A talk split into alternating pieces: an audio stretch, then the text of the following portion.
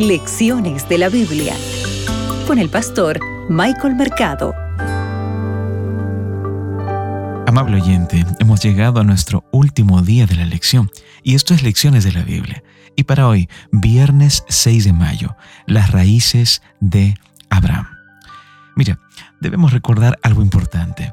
Desde el comienzo de la respuesta de Abraham de ir a la tierra prometida, se involucra a otras personas, a otras almas en su viaje. No se puede ir solo a la tierra prometida. Aquí encontramos una gran lección. Vemos a Abraham como un gran misionero. Tú también debes recordar esto. Dios te ha llamado a ti como un misionero. La lección de esta semana es maravillosa y nos presenta este centro, ¿verdad?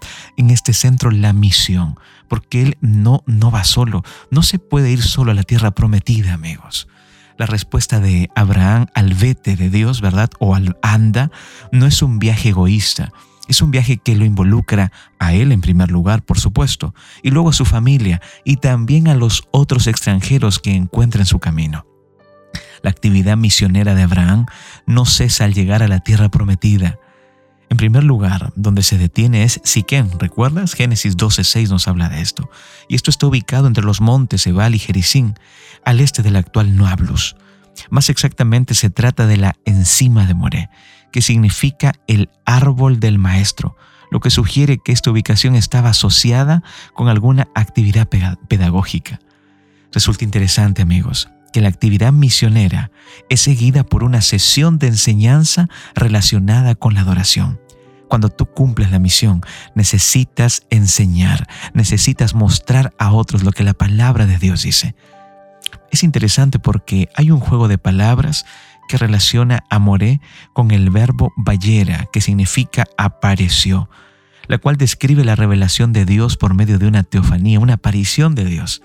Mira lo que dice el versículo 7. Y se apareció Jehová a Abraham.